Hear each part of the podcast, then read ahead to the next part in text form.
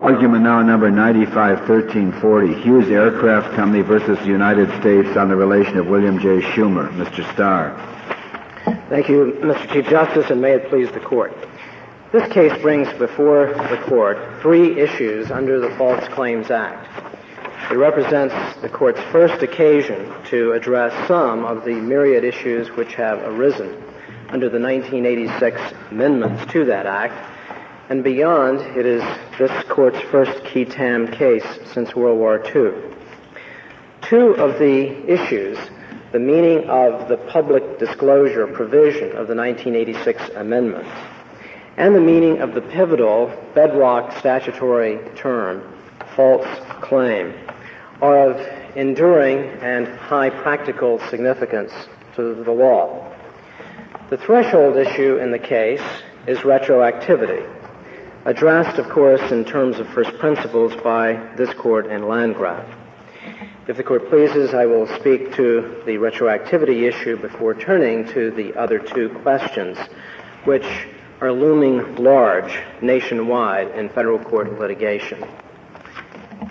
As to retroactivity, although issues of retroactivity and indeed its very meaning are not without difficulty, we believe that this case fits well within the Landgraf analysis. In particular, the public disclosure provision of the 1986 amendments did something very specific. It eliminated a defense, a very basic defense, namely the defense of government knowledge. That is, at the time of the conduct in question, Hughes's accounting practices under a variety of government contracts, the fact that the government had knowledge of the information or the allegations would constitute a complete bar to Mr. Schumer's lawsuit. The 1986 amendments wipe this out, thereby expanding the circumstances under which a government contractor could face liability. But they wipe it out as to everyone, or, or do they wipe it out as to suit by the government? Well, government knowledge would not, of course, be a bar with respect to the government. The government can, in fact, bring a false claims act. so, in, so in fact, he's liable. He's, he's, he, he, both then and now, he was liable for the same, uh, for the same conduct, regardless of the government's uh, knowledge. I think the argument made by the other side is that all the change does is, is to say, uh, um, uh, in the future, we're going to let private people bring that suit as well as the government. Right? Your Honor, if I may, it seems to me that under the Landgraf analysis, the fact that you are permitting private parties theretofore barred to bring the action is indeed an additional burden using the judgmental process that this court in Landgraf said. Mr. Starr, the, the conduct that can be charged is the same. But in one case you have the government as a prosecutor. Now you have added a private prosecutor. How does that differ from a U.S. Attorney's Office that has no strike force at the time a crime is committed and then beefs up with a, just a tremendous high-powered crew?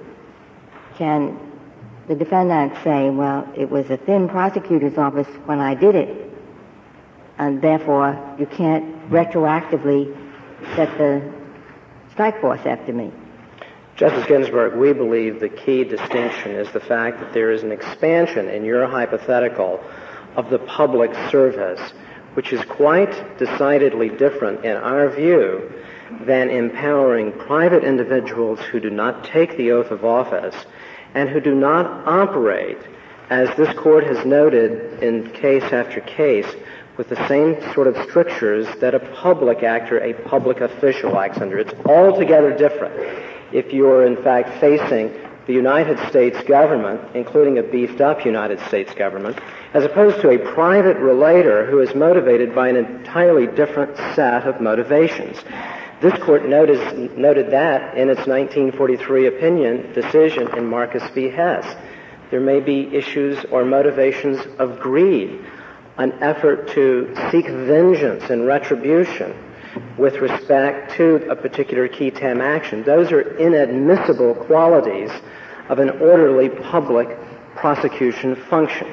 And there are any number of safeguards in place to assure that the public prosecution function that you identify is in fact carried out within the context of a culture, regulations and procedures. And indeed, those procedures are very important. It was Justice Frankfurter who reminded us that the history of liberty is in no small part the history of procedure. Mr. Starry, are you then saying that if the uh, government agency, let's say there's an anti-discrimination law, that's put in the charge of a government agency, and then Congress decides to add on to that uh, a private right of action because the agency isn't well enough staffed, that, that the private actors who are given a private right, that they cannot uh, reach any conduct that occurred before the private right was created? It seems to us that while that is a more difficult question in terms of the creation of that sort of private right of action, yes. We believe that under a Landgraf analysis, that in fact is going to a very material change in the exposure of the defendants in an analytically distinct way. Mr. Starr, you're, you're not really saying that they can't do that. You're just saying that if Congress wants to do that, it has to make it make it clear. Congress could say this statute applies to acts committed before the private right of action is created. Exactly. You're not speaking of the constitutionality. No, this is not a Turner Elkhorn due process issue at all. We are speaking what is the default presumption and we think, just in terms of fairness considerations, this court went to some length in its Landgraf opinion to talk about fairness and the burdens to the parties who are affected well, by this. What, what, fairness here seems to be, in effect, an estimate of the odds of getting prosecuted or the odds of getting caught. That is not what we normally mean by fairness in this context. It is, uh, I, I, accept the point that the odds of getting caught would not, I believe, harkening back to Justice Ginsburg's uh, hypotheticals, uh, carry the day for me. Justice Souter, it is only if you accept what we believe is an established proposition in this court's jurisprudence that an action by the sovereign is qualitatively different than an action by a private actor who is animated by a different set of considerations.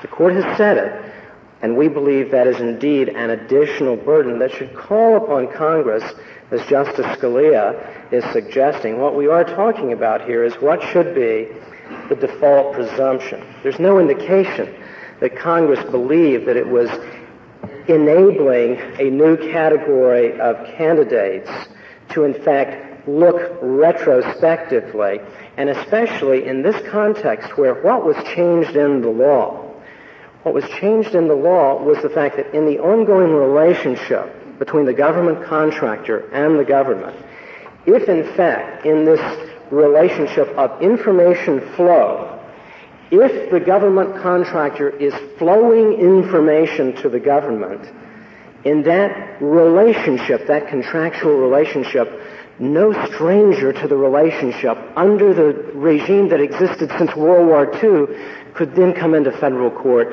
and assail a particular practice. That seems to us to be a fairness consideration. Well, it's not only fairness, I, I suppose it's uh, depriving you of a defense you earlier had. What, what's your best case for the fact that the, uh, if you're denied a defense, that this is a substantive expansion of the liability? This court has said, with respect to statutes of limitation in particular, that the elimination of that kind of defense does in fact work a change and should not in fact be retroactively What's your best applied. case for that? I will get you that on rebuttal, Your Honor. But that's a defense against everybody, isn't it, Mr. Starr? And this is not a defense against everybody, and it's a defense that doesn't have any relationship to the primary conduct. It does have a relationship, I believe, Justice Souter, if I, if I may beg to differ with respect to what this bar is all about. If one carefully reads 3730A4A, it is about the disclosure of information. Who originally had the information? The information, by definition, is in the hands of the government contractor. The government contractor, under a regime that existed for 40 years, 43 years, knew that all it needed to do was to keep the government informed, and that insulated it from qui tam relator exposure. That to us, if one doesn't accept that, that is our submission. We think that is in fact looking to the underlying conduct of what the contractor is doing and the incentives. Yes, but you, I mean, your, your, your answer assumes that uh, in any event, uh, even under the old regime, the government could have sued for precisely what this particular relator is suing on. That is correct. There's no question that the underlying issue could, in theory. I think it does bear noting that, and this moves me, if I may, to some of the other issues in the case, that, and what was Congress's policy that was un- being implicated here? Congress's policy concern was that there were not enough levels of activity with respect to ferreting out quote, fraud, that there was insufficient government action. What this case represents is sort of the extreme of the most elaborate and careful, exacting governmental scrutiny. And that in the context of highly sophisticated and sensitive government contracts where there is, Justice Souter, a flowing of information continually, including with governmental auditors resident on premises. That is a very different kind of regime than I think the concerns that were animating Congress, which was what? We want to, and this moves me, if I may, to the public disclosure issue and the meaning of false claim. With respect to... Before, before you leave that, could, if suppose we were to disregard the label jurisdictional or not, and look at it. I, I missed the first part of your Suppose that in looking to see whether it's retroactive or not, you don't necessarily look just to the label, which is what you want. Yes. Yes, that's Suppose we were to look at whether there is fair notice, reasonable reliance, and the settled expectations of your client. All right? Yes. All right. On the one hand, they know they're not supposed to make false statements. Whoever can sue them. But you think that in fact this change as to who can sue makes a material difference as to how they behave. It makes a material difference as to how they would have behaved had they only known. It makes. what I want you to do is explain how it makes a material difference in terms of the incentives to keep the government apprised. Under the prior regime, one has an enormous amount of incentives, and obviously I'm speaking in the abstract because responsible government contractors keep the government informed. And what is at issue here was an extraordinarily hyper-technical dispute as to disclosure. Disclosure that was ultimately found, of course, not to not only cost the government any money, but the underlying accounting practice actually saved well, the government money. You don't, you, you, don't argue now, and you don't argue in the brief that it gives them the incentive to disclose to uh, some public group that there is a problem. And I, I, I suppose that that's because that's just unrealistic. It is in the context of highly shall I say, sensitive and important projects. What it does do under the prior regime, and again, it, it troubles Let me put the question differently. Yes. Because I'm trying, eh, Suppose you find out that the Justice Department hires 50 more lawyers. Yes. Nobody would say that that makes any difference. I agree. Although individuals might think, oh boy, I better really be careful. All right? How is this different from that? Again, what practical difference does it make to your client had your client known in advance that this new law would have governed? Again, it seems other than yes, there are 50 more lawyers. No, that, that the incentives again are uh, with respect to the underlying conduct keep the government fully informed. There was an additional set of incentives under the government knowledge bar because as soon as you made the government aware, and there was a dispute as to whether the government was aware or not with respect to what we were doing, but under the prior bar, as soon as you made the government aware of it, you were free and clear. It was airtight. That strikes us as a material difference. With respect, if I may, with the court's permission, move to public disclosure. The Ninth Circuit here, in a very important ruling in this respect, held that the disclosure of allegations concerning these accounting practices to employees, undisputed, of both Northrop and of Hughes did not trigger the public disclosure bar. Now, why did the Ninth Circuit conclude that? It concluded that those employees operate within what the court called a closed loop of secrecy. This holding, with all respect to the Ninth Circuit, is not moored to the statute at all. Here, in simply engaging in a textual analysis, and then I would like to move briefly to the policy, there was a disclosure outside of the government, and that took the form or in the vehicle of an administrative audit, one of the enumerated categories of disclosure, and in an investigation, another enumerated category. Those categories we think are illuminating because in contrast to other categories such as the news media or a congressional hearing or a congressional report, there is not going to be wide dissemination of a government audit. In particular, in the context of defense contracting, and this is undisputed, the government will not dispute this, the DCAA, the Defense Contract Audit Agency, which cleared Hughes totally, said, thank you, you saved us lots of money, you're terrific. $15.4 million now goes to you. That's a good thing. What DCA also said is, we're not going to be issuing press releases with respect to that. We do not disseminate it. That's DCAA regulations. Congress, of course, knows what its own entities do by way of practice. And thus, it is unrealistic to look to whether the general public would know. What we believe the statute contemplates is divulgence by the government to a person outside of the government in one of the vehicles that are enumerated. With respect to that, just, just to, suppose the government agency gives to the chief auditor of the company a report and says, I want to ask you some questions about this. That's a person outside the government. Yes. Is that a public disclosure? Yes, it is. Under It's Arthur, one, one person, Yes. no matter how high up in the company. Yes, it is. And the reason that, Your Honor, while that seems counterintuitive, we think a careful reflection of, of the both congressional purposes, but also, Your Honor, if one looks at the rest of, of 3730E4A, there is a very important and forgotten person in the drama, and that's the original source. This statute was designed, the 1986 amendments, and this court has very recently said you want to look to the purpose of what, what Congress had in mind when it was changing a statute or enacting it. What Congress was getting at, and one can say was it an artful way or not, but what Congress was getting at was to protect original sources, and those are defined in the statute, and the original sources, Justice Ginsburg, are not affected by your hypothetical. That is to say, that would exclude anyone in the universe except an original source from coming forward with a qui tam action, and as previously stated, it But, obviously... but Congress did use the words public disclosure, and the word public disclosure generally implies something more than tell one officer of the company. I could not agree more in the normal context. If one simply, and our colleagues on the other side have very ably invited the court to focus very specifically on two words, we believe that's not a correct method of statutory interpretation. You look at the entire provision, and then you also look at something that's very important. Very briefly, what Congress was trying to do in the 1986 amendments was to get the right balance. It didn't just say anybody in the world filed a qui tam action. That's terrific. No, it was a balance. And what was that balance?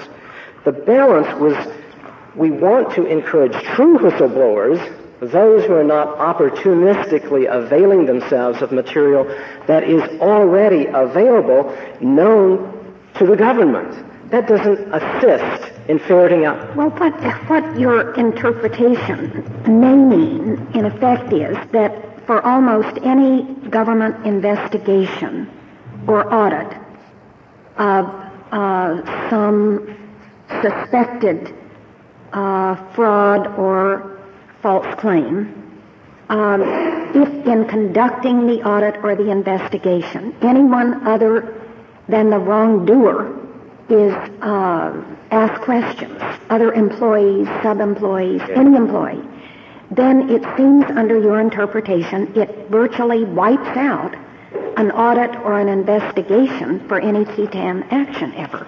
Because inevitably, I guess some employee would be talked to who wasn't party to the uh, alleged wrongdoing. The apparent harshness of the regime that I'm espousing and which you're discerning, Justice O'Connor, is upon reflection true to Congress's intent. If one examines the background of these amendments, one sees that what really had Congress concerned, the National Association of Attorneys General was up in arms on this. This is undisputed. Was State of Wisconsin versus Dean, which embodied the value of the original whistleblower. That's the true qui tam relator, Justice O'Connor. That's the good good qui tam relator.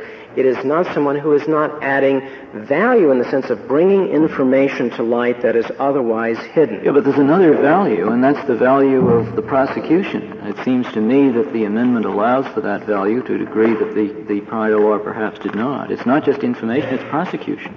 I agree with that as well because there is, in fact, but I don't think that that should change the court's disposition that the Second Circuit's approach is correct and the Ninth Circuit's approach is wrong.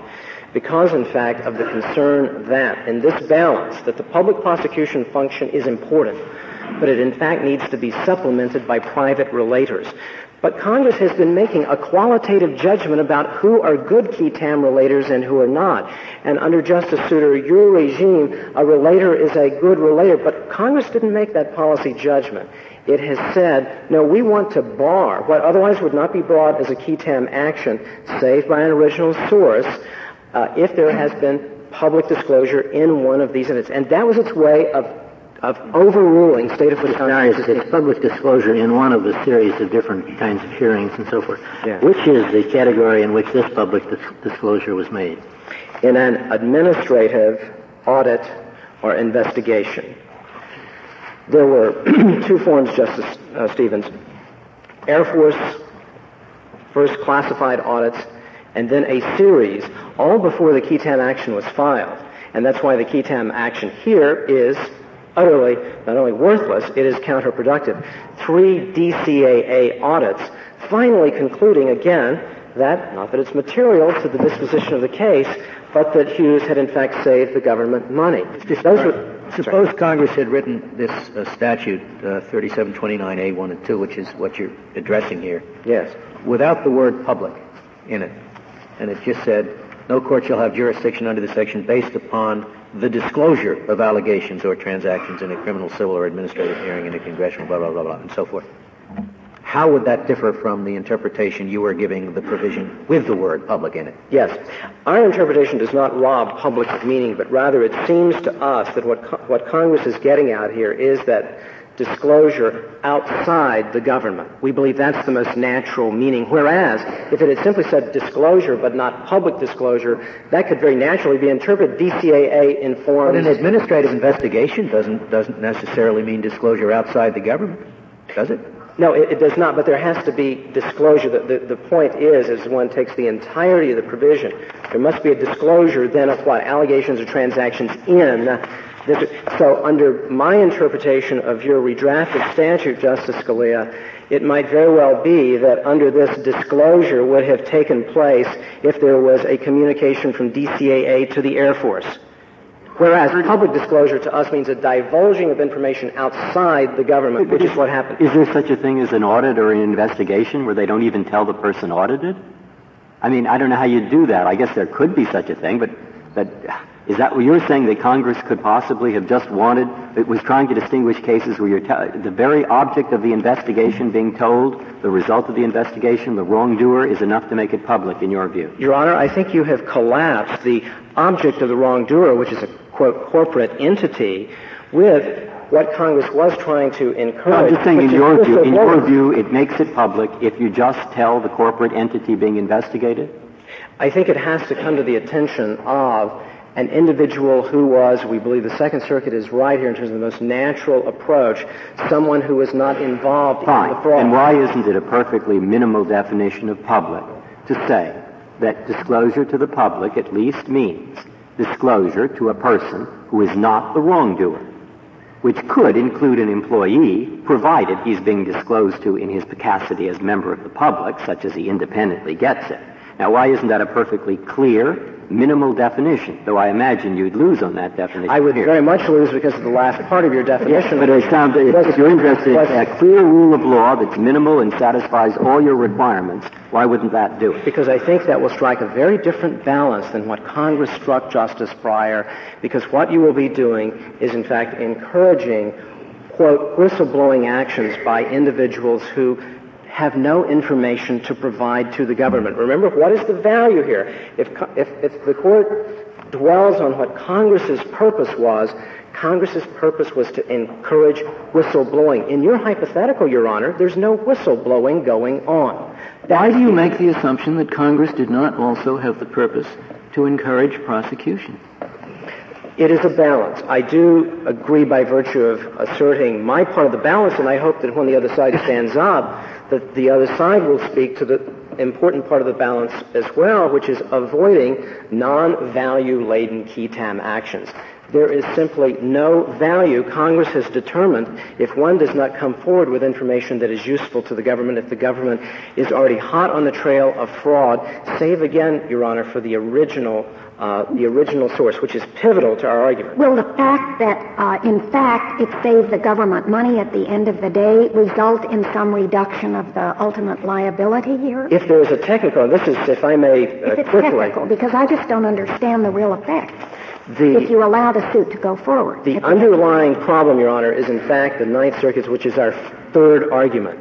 The definition of false claim as the Ninth Circuit has now defined it we believe that in the context of government contracting, that there must in fact be some effect or potential effect on the Treasury, that you are submitting a claim for payment of money to which you are not entitled. Something disentitles you. The Ninth Circuit has held that in this case, that is not necessary, that an entirely regulatory violation could run afoul of the False Claims Act. Well, but the Act doesn't just say false or fraudulent claim. Uh, it says uh, it says a false or fraudulent claim for payment or approval. That's exactly right. So if you seek approval of, you know, I assume that means uh, approval that uh, this portion of the job has been fully completed satisfactorily. Would, would that be covered?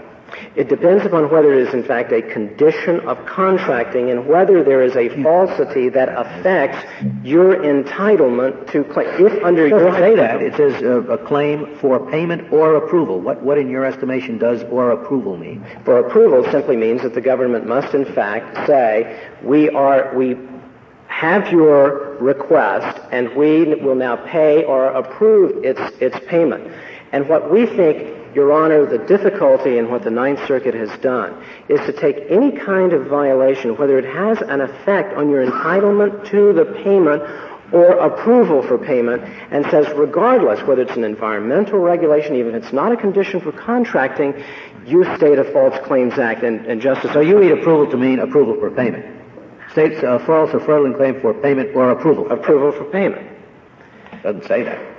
That's the only problem with that. Well, we think that the case law, Your Honor, is very clear with respect to what a, the nature of a claim is. If you go to the nature, the, the uh, definition of a claim, a claim is in fact a request for payment that money or property is owed uh, by the government to the claimant. If I may, I'd like to reserve the remainder of my time. Thank you, Mr. Starr. I thank the court. Mr. Gold.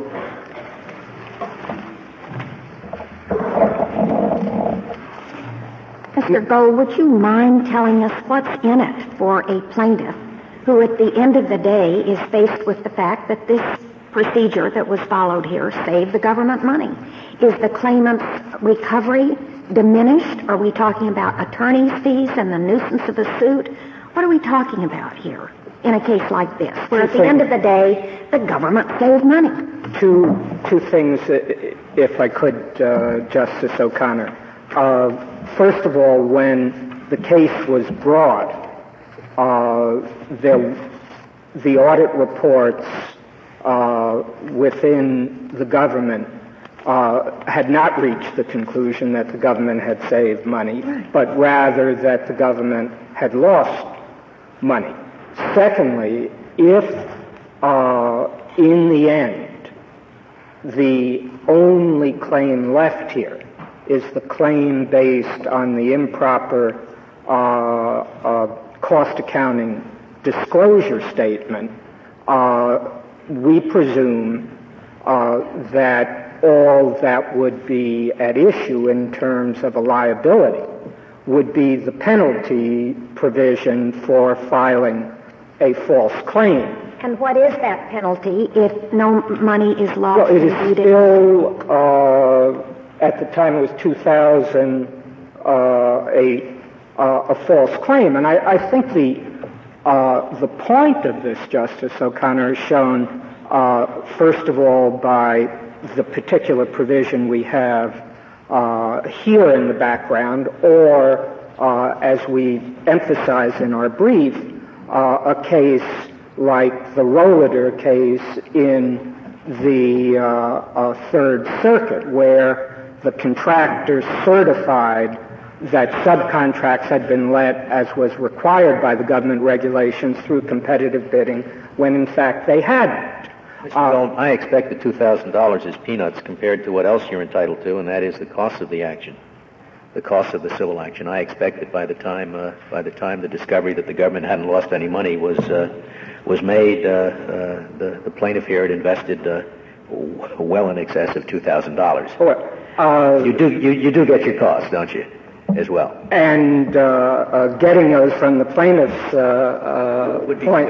Right. Well, but also from the point of view, it is not, from the plaintiff's point of view, it's not much of an enrichment. It's a non-loss for having right. Uh, gone forward. I don't say it is in any. No, but that, that explains why the suit proceeds. You would you would think once the once the it was found the government hadn't lost any money, it'd say, gee, it's not worth expending a lot more money prosecuting this suit for two thousand dollars. But you're going to get the two thousand dollars plus all that you've spent up to now prosecuting right. it, plus and, what you'll spend in the. And if I if I could, then I'd like to go back to the law issues here. The two issues left in this case.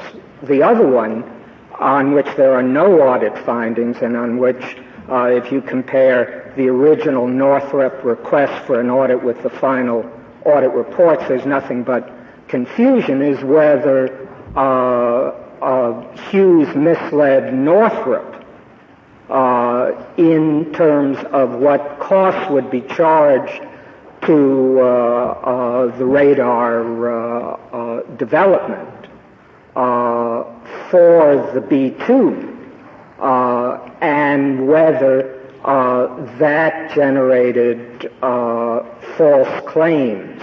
Now, there is nothing in there is nothing but discord at this point, and that's why the Ninth Circuit sent that issue uh, back, and therefore there may be real money here. Uh, that's just not clear yet. There are two claims, one of which rests on uh, the issue that the uh, uh, that Hughes has brought up here, the disclosure statement issue.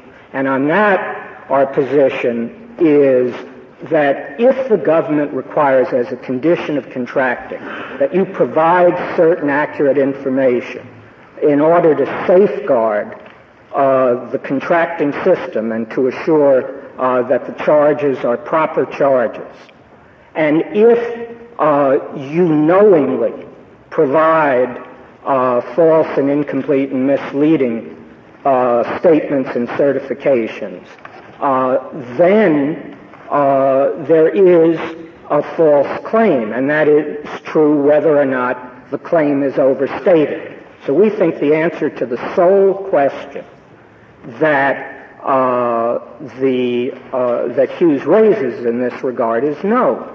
Uh, in that situation, the False Claims Act does apply, and it generates at least the penalty which assures the integrity of uh, the contracting system and uh, provides the government uh, that kind of benefit. And that's true whether it's you have to show us what your cost accounting system is, or you have to let subcontracts by competitive bidding, or you have to uh, tell us what the qualifications of certain employees are if they're to be paid a premium. This is addressed to the third question? The third question.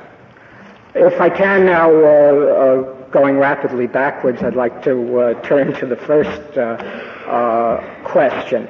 On that question, Mr. Gold, it seems to me just as a practical matter, the board of directors of a defense corporation would say, you know, in the light of this new statute, we have an expanded new liability for punitive damages. Uh, we're going to have to change our conduct in the way we disclose. A defense has been taken away from us so that the law has changed. That in lay terms, they would explain it that way. I, I have some difficulty, other than perhaps the Winifrey case, uh, in finding a case that would support that theory. That's, that's just what I'm thinking about this issue.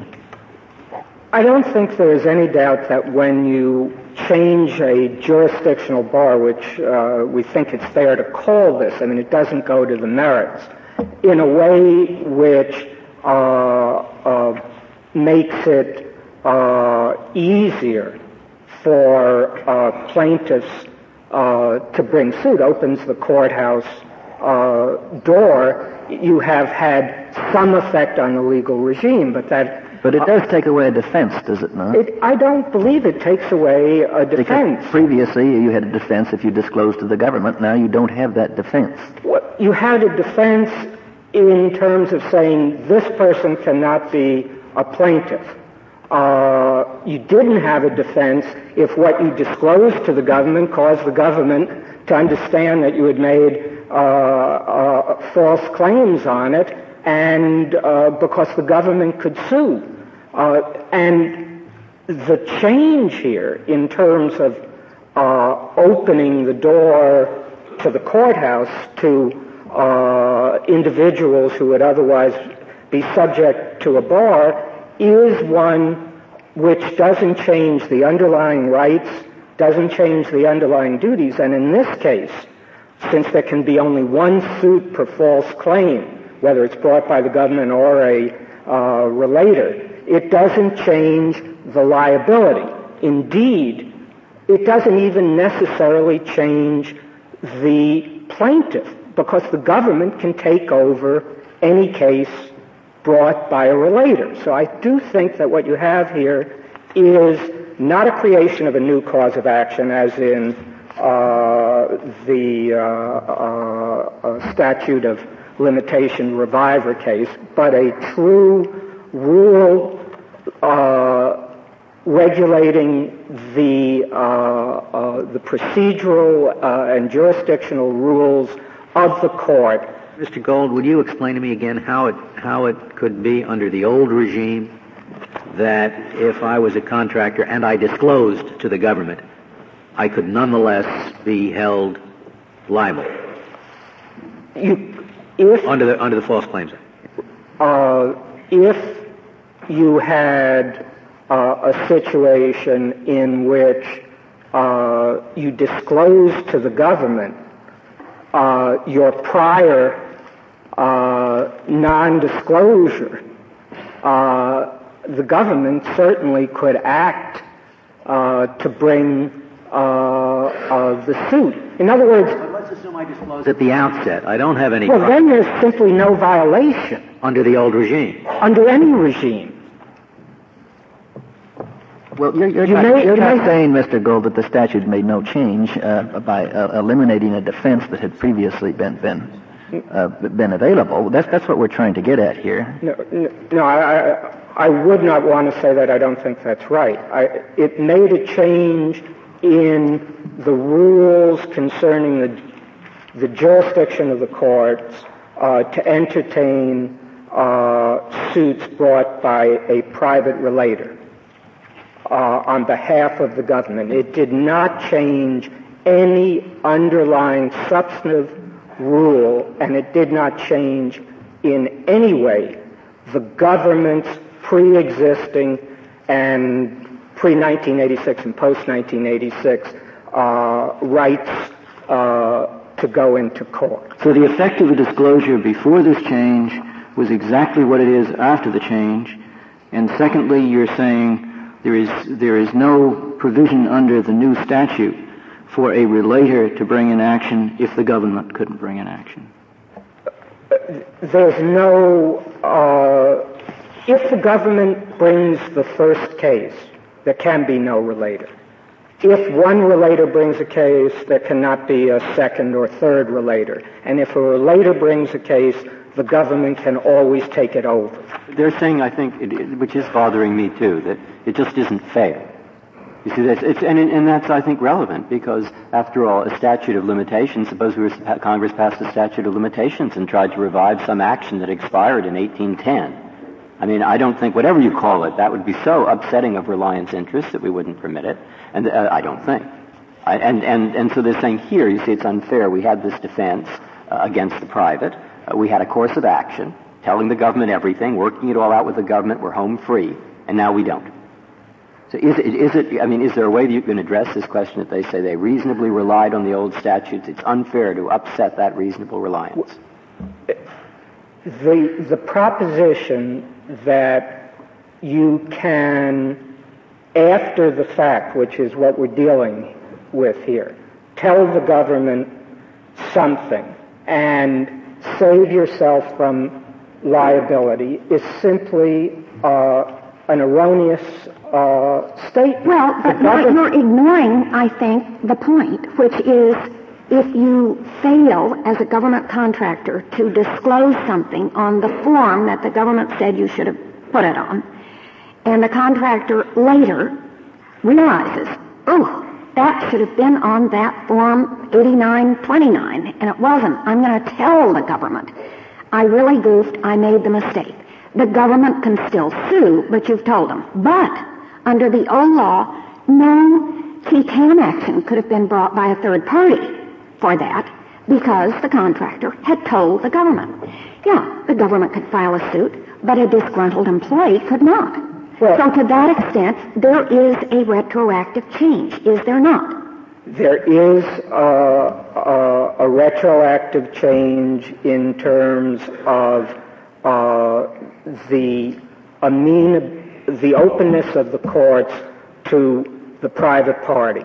If that kind of change, which seems to me uh, also to be true of uh, taking the uh, jurisdictional amount out of the federal question uh, jurisdiction, which was done, or a change which uh, uh, otherwise creates the ability after the fact of somebody else to sue where before uh, only uh, the United States could sue. Well, but isn't that what this petitioner is coming before us and alleging? That until the 1986 amendments, we had assumed that while the government could still complain, that no qui tam action could be brought by this particular relator. And they say that was this situation. Now, could it possibly be?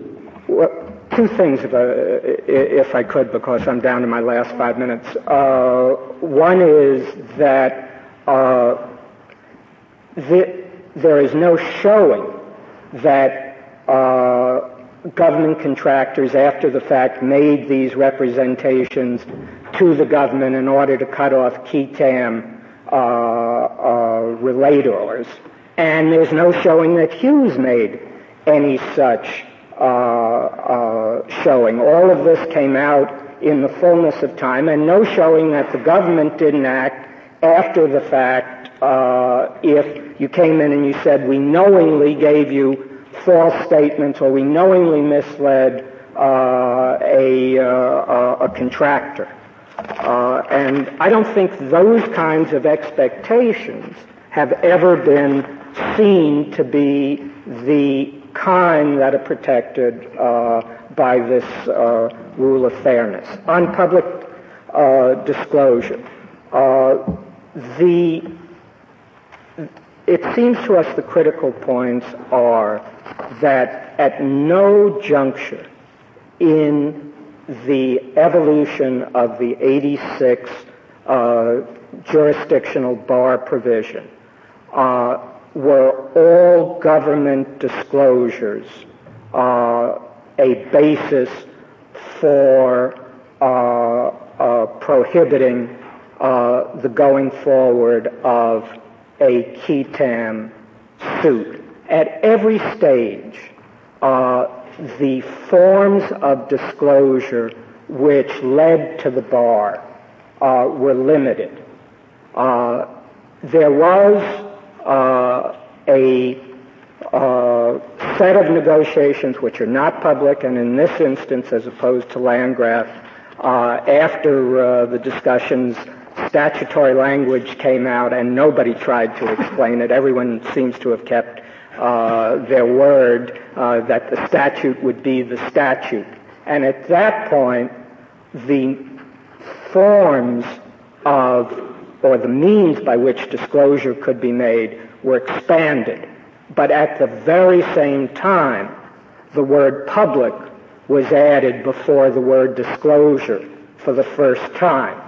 Uh, and it's just uh, impossible if you read the statute for what it tells you uh, to say that a disclosure within a contractual relationship marked confidential for the business purposes only to the, in the only way that a disclosure can be made to a fictitious entity which is the other contracting party, namely to its responsible officials, is a public uh, disclosure. Well, do you agree with the Solicitor General's definition? Because as I read the briefs, you and the Solicitor General have a different approach.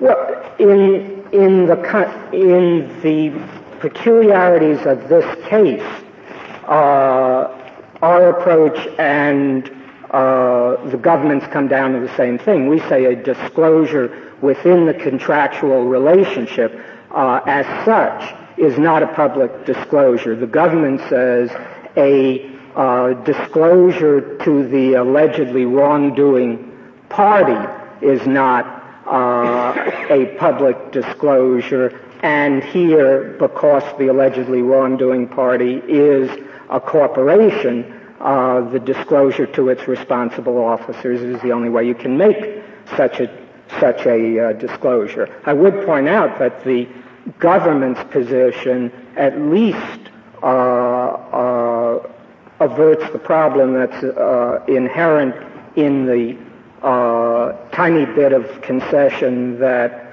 uh, the petitioner makes, namely that the petitioners would have you have a jurisdictional inquiry into who in the corporation was involved in the wrong, where the government at least faces up uh, to that problem. Thank you, Mr. Gold. Uh, Mr. Waxman, we'll hear from you. Mr. Chief Justice, and may it please the court, I'd like to take the issues presented in the reverse order, if I may. On the merits, as to the third point, the assertion Hughes now makes, as opposed to the assertion it made in its petition, that a claim under the False Claims Act is false and fraudulent only if it involves the submission of an inflated request for payment is quite wrong. As this court stated 30 years ago in United States versus Neifert-White Company, quote, the act was intended to reach all types of fraud without qualification that might result in financial loss to the government. It covers all fraudulent attempts to cause the government to pay out sums of money. That interpretation was expressly endorsed in the Senate report accompanying the 1986 amendments, and it is consistent with virtually every decision applying the Act. Thus, in our view, whenever a, a claim is false or fraudulent within the meaning of the Act, whenever it knowingly misstates facts bearing on the claimant's entitlement to payment or a benefit, regardless of whether the misstatement relates to price, the character or quality of the goods or services provided, the eligibility of the claimant to receive the benefit, or compliance with governing laws, regulations, or contract terms. Turning to the second point. Excuse me, what if, what if there's just a violation of a contract term that is so minor that it would not uh, that it would not be the basis for the government's refusal to pay the uh, the contract price. If Justice Scalia, if the misstatement could not, as a matter of law, have borne on the entitlements claimant or entitlement to payment, it would not be a violation of the Act. And there are many statements that might be false statements under 1001 that would not qualify. I mean, if I misstate my Social Security number, unless there is a very strange regulation that makes it a condition of receipt, it wouldn't be a false claim. Well, there, I mean, there, there also may be some provisions about you have to report this, that, and the other thing. Let's assume you don't report one thing. I wouldn't think in the ordinary case uh, the, the result of that would be the government can refuse to pay uh, the entire contract. I think that's right. In the ordinary case, unless it was made an express or implied under the law condition of payment, it wouldn't relate to a false claim. So you're willing to be to be uh, committed to that? It has to be the condition of payment. Yes, it has to bear on the entitlement to payment in some way. Is that another way of saying it must be material? Yes. In fact, I think although the courts have torn themselves inside out trying to determine whether in this provision and the criminal false claims provision materiality is an element, um, in fact, to the extent materiality is an element, it really is embedded in the test of whether it bears on entitlement to payment or a benefit. I mean, uh, taking this court's definition from Gaudin and Kungys, the natural tendency to influence or be capable of influencing the decision maker seems to incorporate this test. Any fact that bears on entitlement is one that is capable of influencing. With respect to the public disclosure bar, we believe that allegations and transactions are publicly disclosed by the government whenever they are revealed to a member of the public outside the government other than to the suspected wrongdoer. In the context of a corporate wrongdoer, I will rush to the test that uh, Justice Breyer identified as a clear minimal definition and state that since corporations can only act through individuals, the test should be whether the persons to whom the government disclosed the allegations or transactions received the information in his or her capacity as an employee or agent of the corporation not just as an individual who happens to be an employee. For what, what about a disclosure to say not just to Hughes but to Northrop in a case like this? Well, I think a disclosure to Northrop would be, in most instances, a public disclosure. Northrop actually is the whistleblower in this case. Um, and I think a disclosure to Northrop or Northrop employees would have to be considered a disclosure to a member of the public. In this case, the paradigm qui tam relator. But as to disclosures to employees, and I know it is very important for this court to announce some sort of bright line rule so that we can apply this, this provision. Let me give you some examples. Well, Mr. Waxman, before you do that, uh, have you, are you changing your position from what the government, uh, I didn't understand that to be the government's position in its briefs. I thought the brief was not whether it's disclosed to the employee as an employee or as a member of the public, but rather whether the employee to whom it was disclosed had an obligation uh, to uh, to keep it secret or was free to disclose it to the rest of the public. To the extent was that, that, test in your brief? That t- there was some language in our brief to that effect. With all respect, I don't think that was the burden of our of our statement, but we, in, in an effort to create a bright line. So you, we, we are saying that if it's disclosed either by the government or by Hughes management to someone in the corporation because they're a corporate employee, that's not public disclosure. On the other hand, if someone who happens to be a public, a, a, corporate employee files an FOIA request and obtains it, that is a public disclosure. If the government, the Attorney General, pursuant to her authority under 3733, files a civil, sends a civil investigative demand out to persons who may have knowledge of the uh, of the alleged wrongdoing, and one of them happens to be a corporate employee, that is a public disclosure if a DCAA investigator goes out and talks to people, some of whom are corporate employees, and in the course of the interviews discloses allegations and transactions, that is a public disclosure. That was the Second Circuit's test in Doe. As an employee means he acquires it by reason of his employment? Uh, is that what your as an employee receives it no, as an employee means? He receives it because he is an employee. In other words, Hughes General Counsel sends it to their Director of Auditing because he is their Director of Auditing and it's his responsibility to respond to the DCAA's charges. What if somebody who happens to be a messenger in the company happens to see that? It wasn't sent to him, but he sees it. He wouldn't, he wouldn't have seen it except that he's an employee. I, I, I was confident we would get into some hypothetical. Well, you it's a clear line. This is what I'm worried about. My clear line, my clear line is that that would not be a public disclosure because we need a clear line. The employee was there because he was an employee, was performing his functions as an employee, and if he happens to see it, that's not a public disclosure. And what is, although this is a clear line, it leaves contractors like Hughes the ability to calibrate the universe of people it will allow to see these reports. Hughes could decide that only the general counsel is going to receive this report and no one else is going to see it. And that unless it has nosy messengers. Uh, unless it has nosy messengers. Unless it has nosy messengers. And I think I think that this really is the the test that does approximate as best as we can determine what Congress's intent was with respect to the changing of the this changing of the qui tam bar from government information to public disclosure. With respect to retroactivity... On that point, with respect to retroactivity, assume this is not a jurisdictional bar. Assume we think that Congress has eliminated a defense. Uh, should the statute be applied retroactively? We think that the statute is not truly retroactive, even taking your point about the defense as against a qui tam relator, because This court stated in Landgraf that a statute has genuine retroactive effect only where the statute would either impair rights a party possessed when he acted, increase a party's liability for past conduct, or impose new duties with respect to transactions already completed. So how here, does it work with the statute of Here, application of the new qui tam provisions will not impair any legal rights that Hughes possessed when it acted. It will not increase any Hughes legal liability for its past conduct, and it will not impose any new legal duties on Hughes with respect to transactions already completed. As to number two, that, de- that depends on whether you want to be realistic or not. Well, yes, but this court did say, I do, I want to be very realistic, and I think this court in Landgraf was realistic in saying a statute does not operate retrospectively merely because it upsets expectations based in prior law. The test is whether it has new legal consequences, not practical consequences, but new legal consequences. So you would say if there were additional punitive damages, that would be no good. That would up the penalty. But that is the correct. fact that there are going to be more litigation costs. That, that is absolutely correct. So how does reviving an action by, say, a new statute of limitations?